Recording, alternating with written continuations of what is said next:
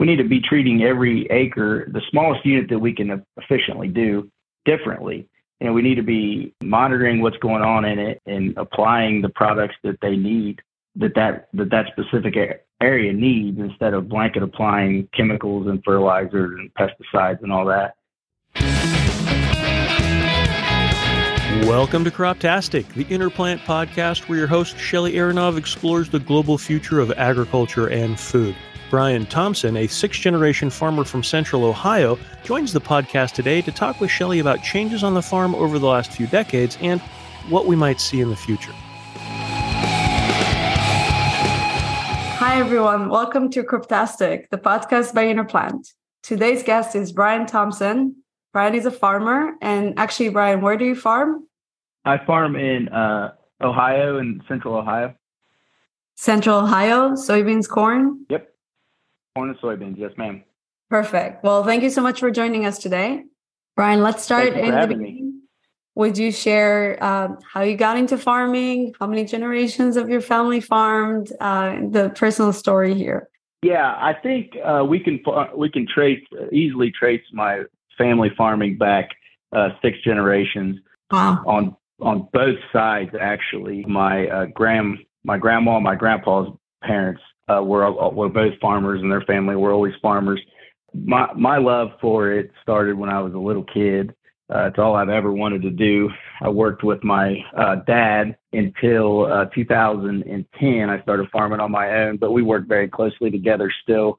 My grandpa, Roger Thompson, was a huge part of my career and uh, teaching me how to how to how to focus on the business and the farming. And uh, we, my wife and I currently farm uh, 4,200 acres in Clark Greene and Madison and Fayette County, Ohio, basically centered around South Charleston, Ohio. We have a 12 year old son, Bo, and a seven year old daughter, Elsie. It truly is a family operation. Are they already working on the farm? Yep. My son has uh, run a grain cart for us for the last two falls. Uh, he planted uh, oh. beans for the first time by himself last spring, which was which was he's very capable. Uh, but letting him letting him go in a bean planter was really nerve wracking for me. I can imagine the twelve. So, yeah, big, I sat in the field. Uh, he was eleven. He would have been eleven at the time, and uh, I sat in the field for an hour or so just watching him because I was too nervous to leave. But he he's uh he's really good and uh, really focused, and he's a he's quite a talented young man at this uh, early stage. Well, I'm thinking I should be sending my kids to your farm, help them grow up a little bit. I don't know. I don't know. I don't know if I'm ready for that. Fair. Um, and Brian, you have a, a, unique story because you also, between farming and farming, started a business, right? Can you talk about that yes, a little bit? Yep. In 2010, um, I met uh, Dalton Dodd, and we started uh, Precision Partners. We started out as a uh, soil sampling and consulting uh, company for fertilizer recommendations, crop scouting, stuff like that. And he and I built that into a large uh, retail fertilizer and chemical application business. We uh, we we applied about 275,000 acres of fertilizer and chemicals annually and we sold that business in 2021 to the JR Simplot company. Are you happy to be on to the next thing in farming, or do you think you'll start another business in the future? well, I, I will have, yes, I'm very happy to farm. It's all I've ever wanted to do. Uh, it's what I truly love to do. But I have an entrepreneurial spirit and I will be into something else. I don't know exactly what it is. I, I work with work with my cousins on a farm market uh, where they grow produce and flowers and sell them to the public around Springfield. So we already have that uh, small business going. But yeah, I'll be into something else. But I'm very happy to be out of the retail fertilizer business. It, it's a it's a tough business. Why? The well, the employees and the customers and the vendors. It, it's just really tough. The farmers' pressure for to pr- produce their crop with the weather and the weather constraints is magnified in the in the retail business because you have a whole bunch of farmers that need their crop taken care of right now, and you just can't. You know, it's hard to do it all uh, on the day that it needs to be done. And then the the the vendor side of it, um, dealing with chemical and fertilizer companies, it's it's just a tough business. It's it's uh, it's hard, um, you know, to buy at the right time. It's hard to get the contracts uh, set up to where you're protected to some degree. There's just a lot of risk and a lot of uh, squabbling that goes back and forth to get the product up here on time and paid for. It's just a tough business. It's interesting because I think what you talk about is what we often talk about risk. Everything in farming is all about risk management, volatility. And I think what a lot of people don't understand is that you you need it that day. You need that moment, right? Not two days later, not a week later. There's such little uh, flexibility, really, whether it is that you're selling to the farmers or if you're the farmer doing the action. Everything is yeah. urgent. Yeah, and and it it matters. You know, it matters to the individual farmer, and it mattered to us. And when when we couldn't perform or did a subpar job, we took it personally, and uh, it just got to the point where it was too much pressure and too much stress for the return. And um, you know, it was a good business. It wasn't a great business. We worked hard for the money that we earned, but uh, it, it was time. It was time to move on. Uh, I think in Dalton's life and my life as well, with our young families and the amount of effort that we put in that business for ten or eleven years, there it, it, t- it took a lot out of us. So I'm glad to be out of that business, and and I do truly love farming, and uh, I'm glad to have a slightly less slightly less pressure packed day, and I'm I'm also uh, because we were able to sell that business this year. I'm an assistant varsity basketball coach so that's been a really a good thing for me personally. I really enjoy that, and uh, that would have been possible if we hadn't sold the business. And um, yeah, so now you're saying you're in a less stressful occupation of farming, or slightly less stressful occupation of farming. It's it's, it's much less stressful. much less. Okay, that's that's interesting. it, it is.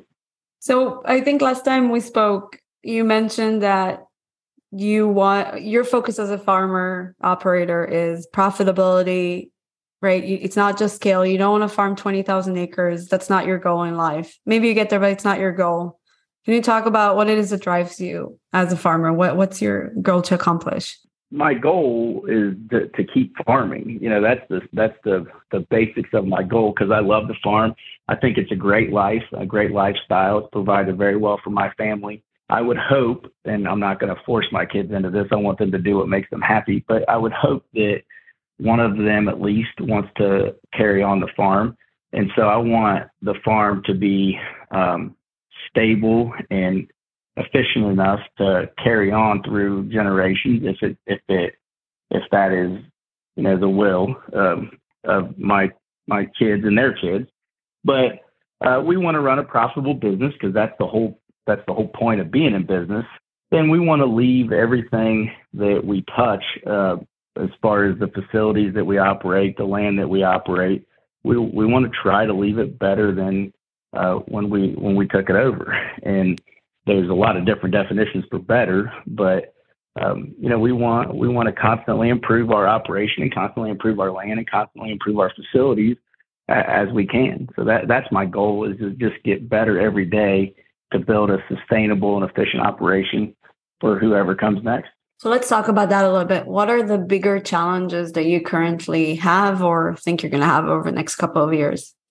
I think the price of everything and the risk so because of the price of everything the the risk involved is becoming really great and there's tools marketing tools risk management crop insurance there's tools to manage some of that but this equipment is getting so expensive that um, you know that is really a scary a scary thing for me to get large large equipment to roll over the acres that we need to roll over. It costs so much money, takes so much capital, and then it depreciates so quickly. And then the input costs too are so volatile. Uh, we're seeing that now. If we had this conversation three months ago, or even probably a month ago, we'd be talking about extremely high uh, input costs for nitrogen and fertilizers, but they've really dropped a lot uh, over the last month, and that is probably a good thing But if you're on the wrong end of it, you know, it costs a lot of money. So the the I don't want to say the capital cost um, because we're well funded, but just the risk of the cost of everything that goes into producing a bulk commodity of corn and soybeans. I think that's the greatest risk. Right. And it's, let's just make that clear. You have to pay for everything in advance early in the year. And you don't know how much, not only how much yields you're going to get by the end of the year, you also don't know what the price of grain is going to be at that. And you carry that risk for 10 months or so. Yeah. Well, we, we buy, uh, we buy basically all of our fertilizer needs the summer ahead of the crop that we're going to grow. So going into the 20, uh, 2023 year, we had all of basically all of our nitrogen and dry fertilizer needs bought by August of 2022 on the liquid fertilizer, the nitrogens, and then by probably uh, September of 2022 for the dry. And then all the chemicals were paid for in December, purchased in December. So uh, then we have grain storage. So nearly all of our, probably 90% of our 2022 crop is still in the bin uh, to be metered out to the end users that we deliver to in our market uh, as they need the grain.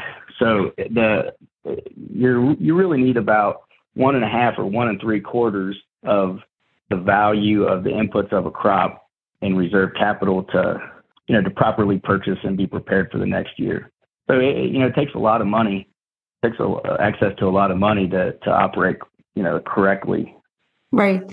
And you mentioned that the equipment is getting or is very expensive. What do you think about possibly in the future having smaller equipment, cheaper, more of it? Do you like that concept? Do you think this is where things are heading? Yeah, I think uh, I now I've been saying this for a while, and stuff just keeps getting bigger and bigger and bigger. But yeah. I think it has to. I think that, you know, we're buying $700,000 combines and $650,000 tractors that weigh 60,000 pounds and dragging 60,000 pound planters across the field. I think that it has to get smaller and more automated. And, and I, am excited for that. I think that helps with a lot of our uh, labor issues as well, as far as planting and spraying and tillage. And um, I think if we can have autonomous vehicles and run smaller ones, more units with uh, a good person overseeing multiple units and running 24 hours a day, I think that makes a lot of sense. Now, I think it it still leaves uh, some logistical problems for getting product to the field, uh, fertilizers, nitrogen fertilizers, and then getting the grain off the field. But at least uh, at least um, it takes the field operation part of it uh, makes it smaller. But yes, I think that the equipment has to get. I think it needs to get smaller. I don't know that it has to get smaller, but I think it needs to get smaller. And what other what other technologies are you excited about that you're either seeing or hoping are going to come to market? I think we need to get, and we're on our farm. There's people that are doing it a lot better than we are, uh, but I think we need to get to where we're treating I say acre just because it's a relatively easy measurement of ground that people can understand. But we need to be treating every acre, the smallest unit that we can efficiently do, differently. And we need to be uh, monitoring what's going on in it and, and applying the products that they need, that that, that, that specific area needs instead of blanket applying chemicals and fertilizers and pesticides and all that. Uh, we need to get, we need to treat the crops more individually in, in, inside the field with the products that they need to get maximum yield. And that'll be a good thing on the cost side and a good thing on the output side, I believe, on the revenue side. You're saying an acre, hopefully. What's the unit now in your mind? We do variable rate dry fertilizer, we soil sample, we tissue test, and we're doing variable rate on a acre or, on a zone basis, a zone basis. But it's not it's it's based off of historical information it's based off of soil types and soil tests and previous previous yield data and we need it's not it's not based on information of the current growing season and i think that's what we need to get to real time and, that, and that's what's exciting more real time to where we can treat the crop on with what it needs when it needs it instead of just making a, a best guess and blanket applying products. I'm just going to mention I didn't ask you to to say that. Um, no, no, you didn't, and that's why I'm interested in InnerPlant. I think that right. the the the concepts that your company and John Deere with their see and spray, and I'm not a John Deere. I don't have we we have a John Deere planter, but that's it. But uh, yes, you're not a John concepts Deere. that they're work. I'm I'm not a John Deere guy specifically, but the concepts that they're that you and they are working on I think just make a lot of sense in in in bulk commodity per, uh, uh, farming. What do you think about plant by plant management? Is that necessary or a bit too much? We have a lot of these discussions of it does it have to be every individual plant? Is there enough variability between one and another plant uh, next to each other, or is foot by foot enough for an acre or whatever?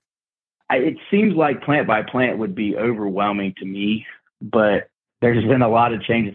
This is my 20th full time year farming, and uh, the changes in the last 20 years, I would have never dreamed we can do the stuff that we're doing now. So I'm not I'm not going to say that it's not possible or not feasible or it's not a worthy goal because it is. When you walk fields, every plant is different, and you can see plants that are uh, not the same as the one right next to it, and and a lot of times it comes from a planting mistake or or uh, a bad seed or something. But if you can if you can get it to the plant level, that would be mind blowing.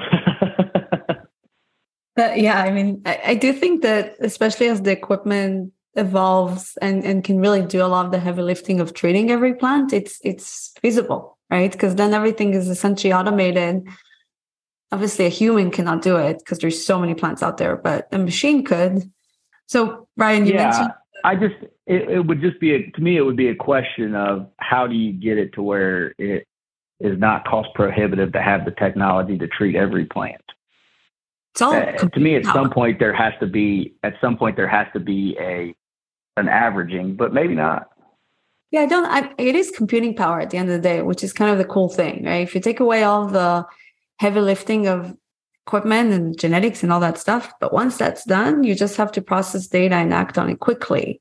And thankfully, that's the kind of things that that's the tech industry, right? You can do that, and yeah. your computing power essentially goes down to zero almost. I don't know what the result will be. Yeah. Is it going to be every plant needs something else? I guess one one day we'll know, right? Or maybe it's in an area, and, or and that's really hard for me to wrap my head around because I have a hard time just printing stuff in my office. So That's actually a really great point. Printing sucks. I still my printer doesn't work half of the time. I don't even know how we ever did that. Um, well, you mentioned this is your 20th full year of farming. So let me pose another really easy question for you.